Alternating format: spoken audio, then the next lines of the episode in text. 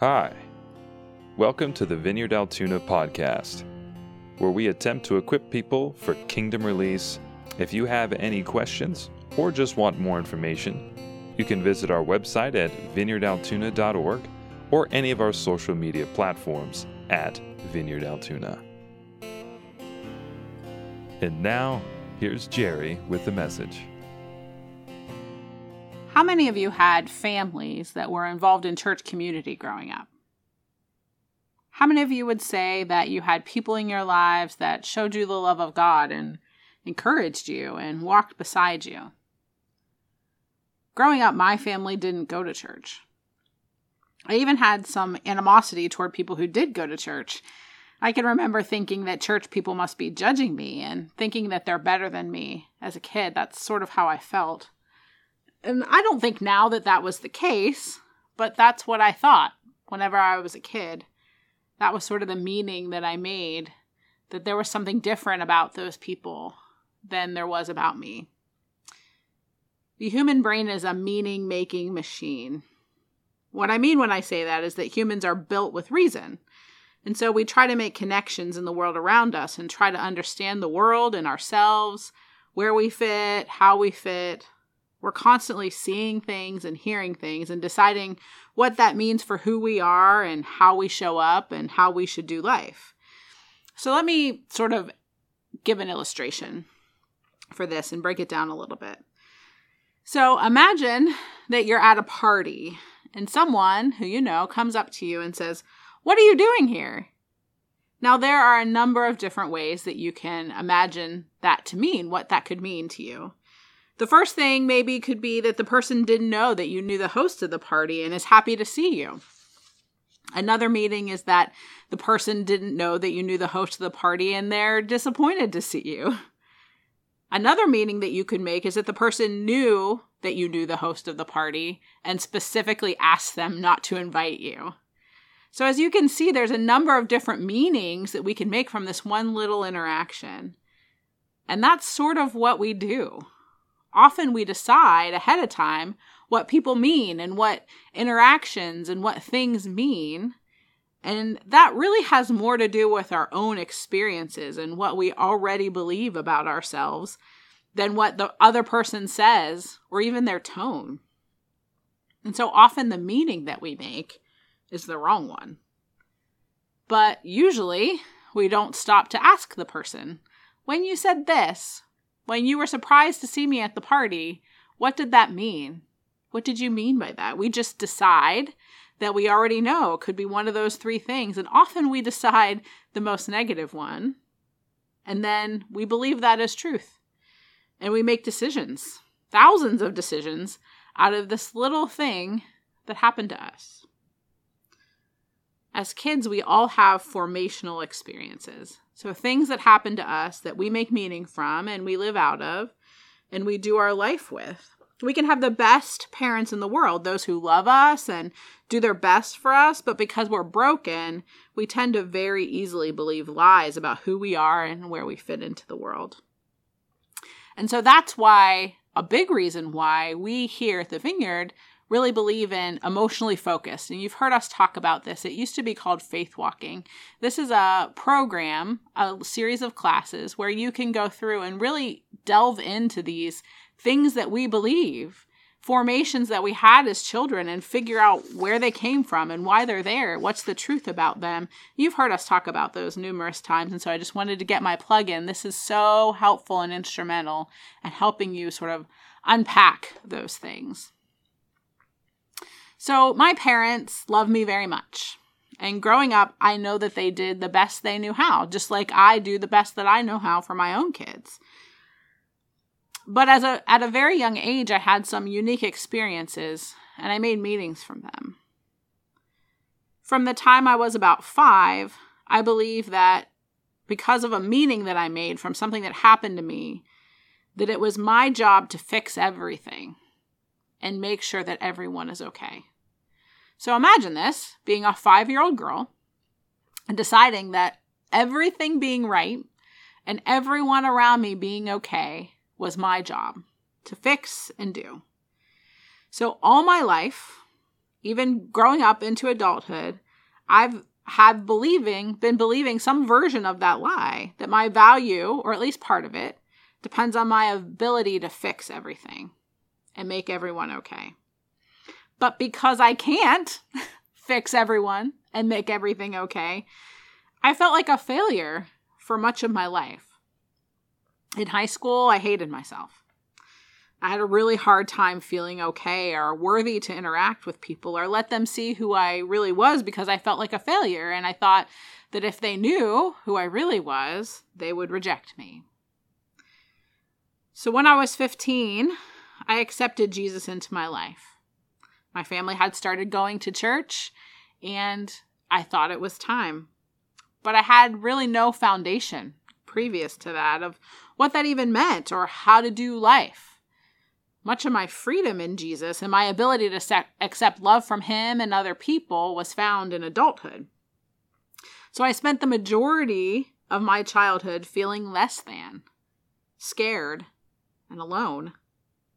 And all the decisions I made were run through that grid. I was quiet. I wore clothes that helped me blend in.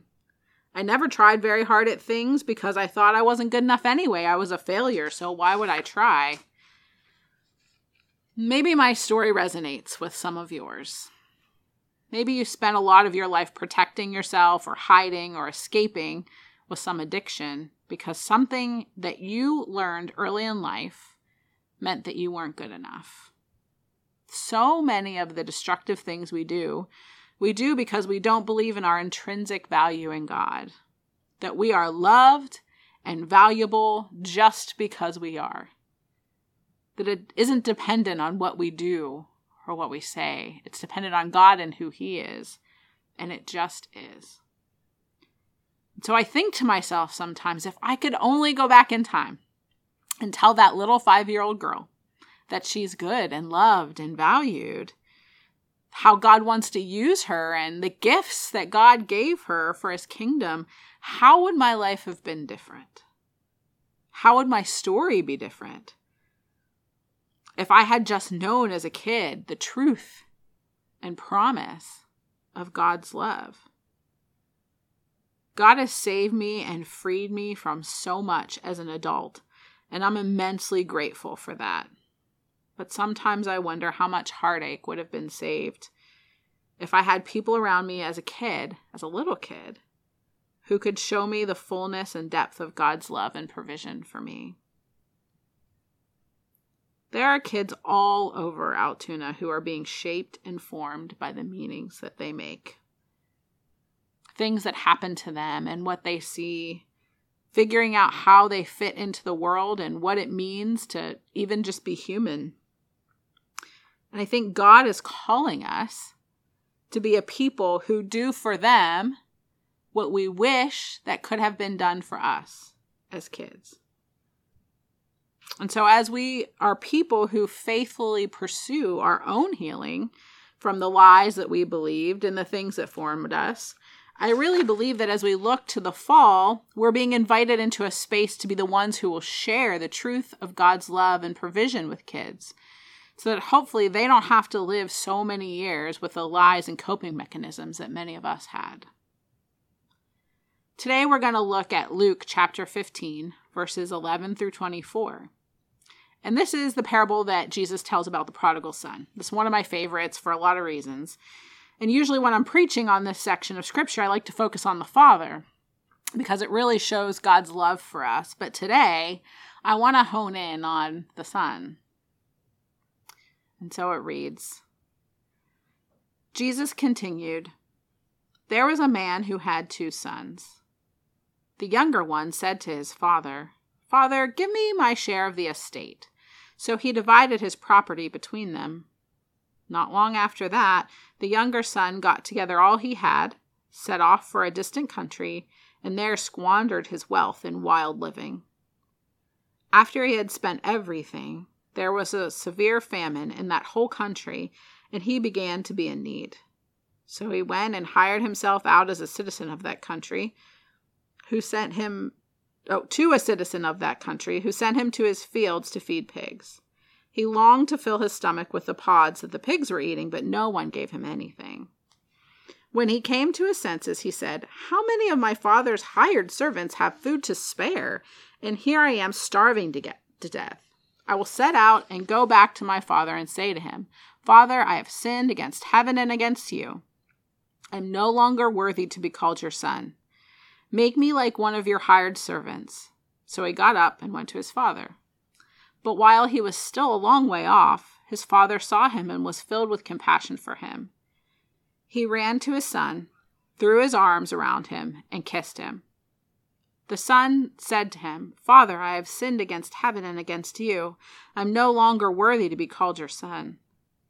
But the father said to his servants, Quick, bring the best robe and put it on him.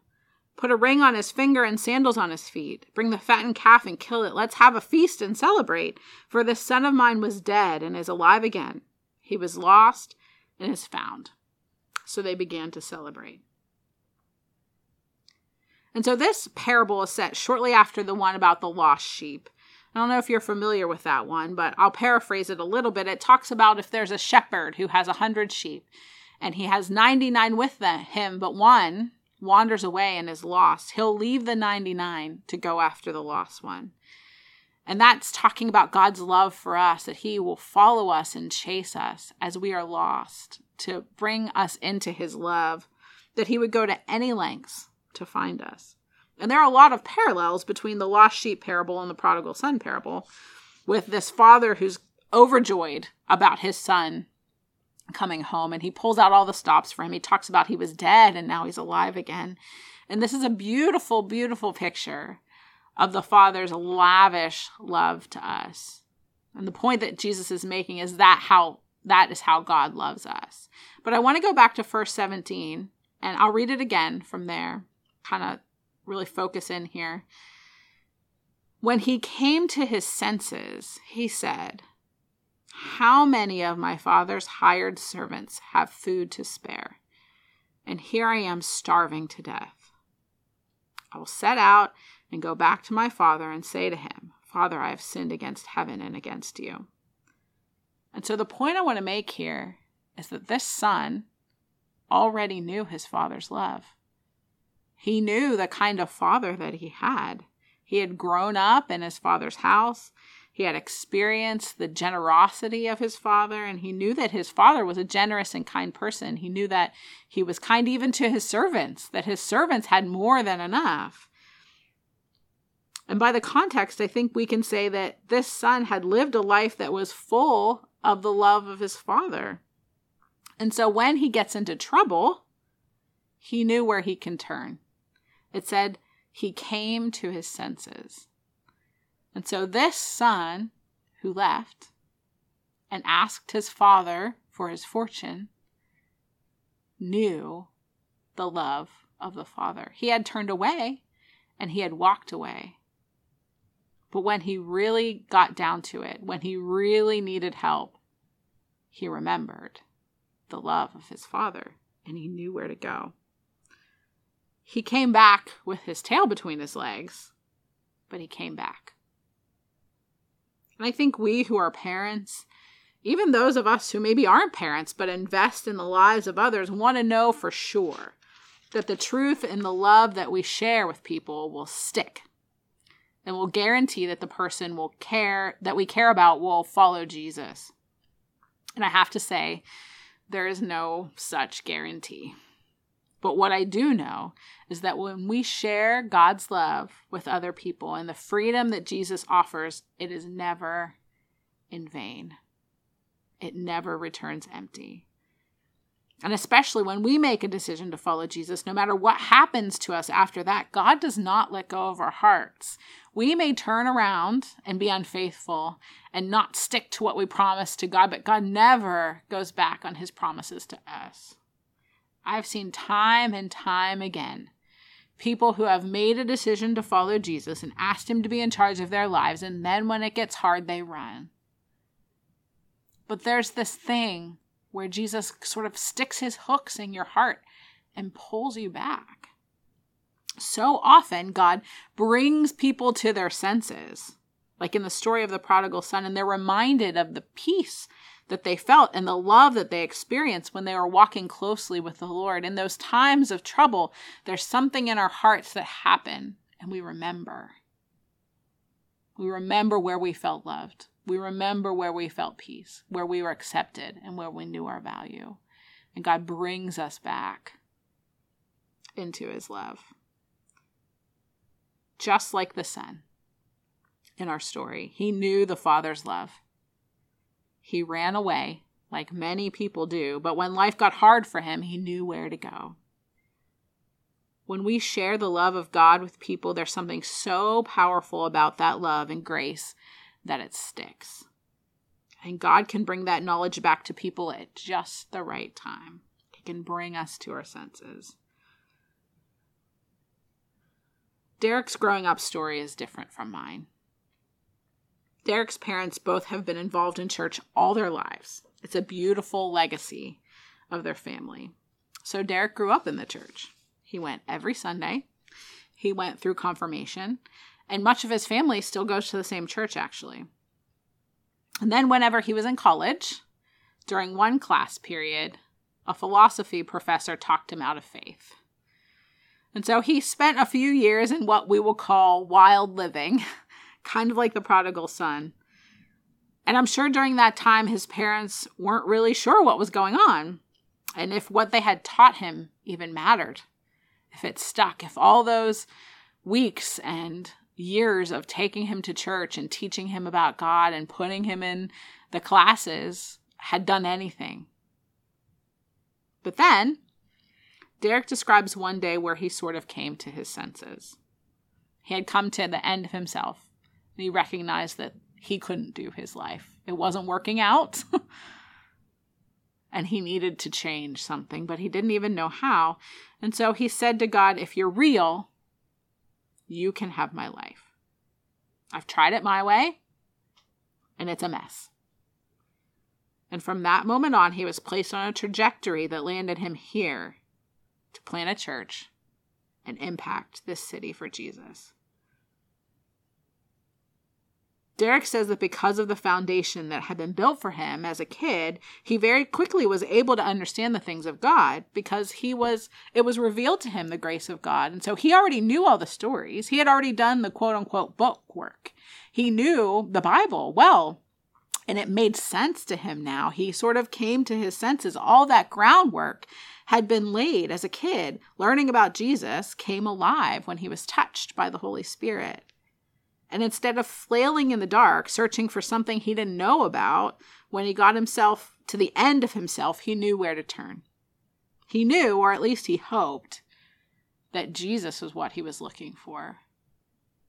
I think we see so many people get to that point of knowing that what they're doing isn't working.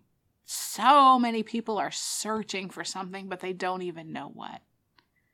And when you've had that groundwork, when you have learned about Jesus as a child, even if you walk away, there's something that draws you back in. And you sort of know what you're looking for. And so I want to ask you a question. Do you wish that you had had someone in your life who could have shown you the love of God as a kid? How would that have changed the decisions that you made throughout your life? The way you view yourself, the way you interact with the world. Being a part of a community of believers is the main way we work those things out. And as we're leaning into wholeness and healing for ourselves, we're meant to be reaching out to others with the love of Jesus, teaching them the truth about who they are and how they're loved by a kind and generous Father. As we think about impacting the city for the kingdom of God, we're taking a special focus on kids because we think it matters. Studies show that over 75% of Christians accepted Jesus before their 21st birthday. As we move into adulthood, we are less and less likely to give our lives to Jesus. It's so important that we share the love and truth of Jesus with kids. That doesn't mean that they won't turn away, but we've planted this seed that can grow and that God can remind them of so they're not flailing later on. So when we get to the point where we're just at the end of ourselves and we don't know what to do, we know what we need.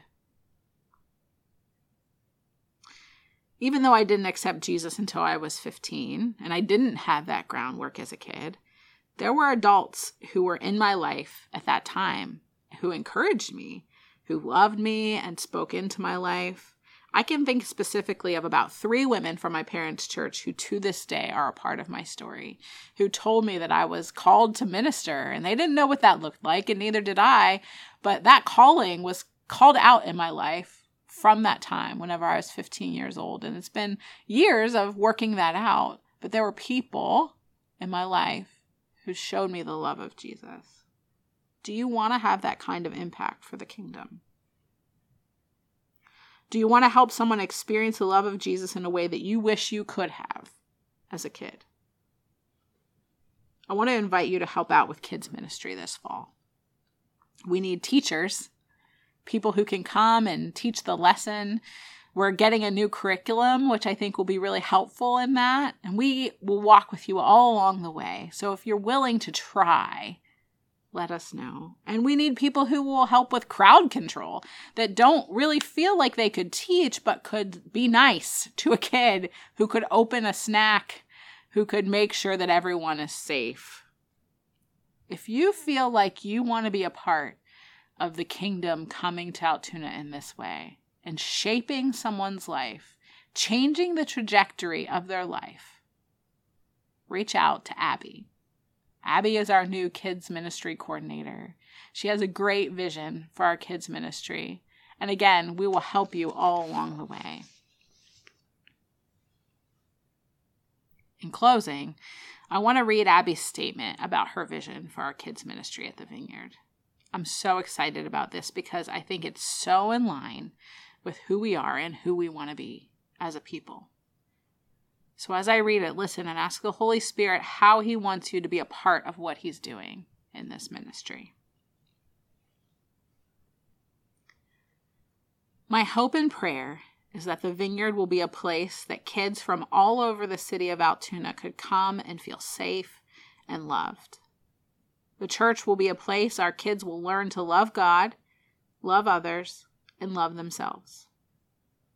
I hope that as kids are welcomed in each Sunday morning, they will feel as if they have a place with us and will be excited to come back each and every week. However, just like we believe church shouldn't be contained to Sunday, I believe that kids' ministry should not be contained to a single day of the week as well. I hope that the vineyard could be a place that loves kids and their families well throughout the whole week through things such as after school programs, summer camps, kids' community events, programs for kids with disabilities, and whatever else God is doing. If you involve yourself in the life of kids, you can have a giant impact in what the landscape of the city looks like. You never know whose life you're going to be touching and how they're going to touch many, many other lives in the process. So I would invite you to consider volunteering in our kids' ministry this fall. God bless you. Have a great week.